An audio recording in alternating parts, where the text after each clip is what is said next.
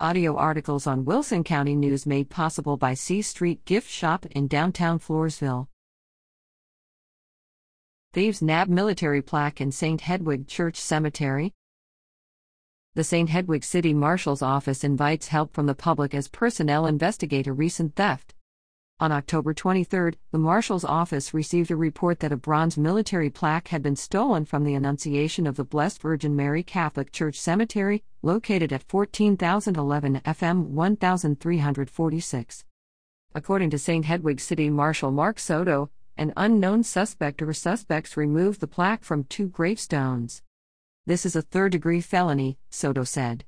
Unfortunately, we do not have any leads and are hoping someone will come forward with information.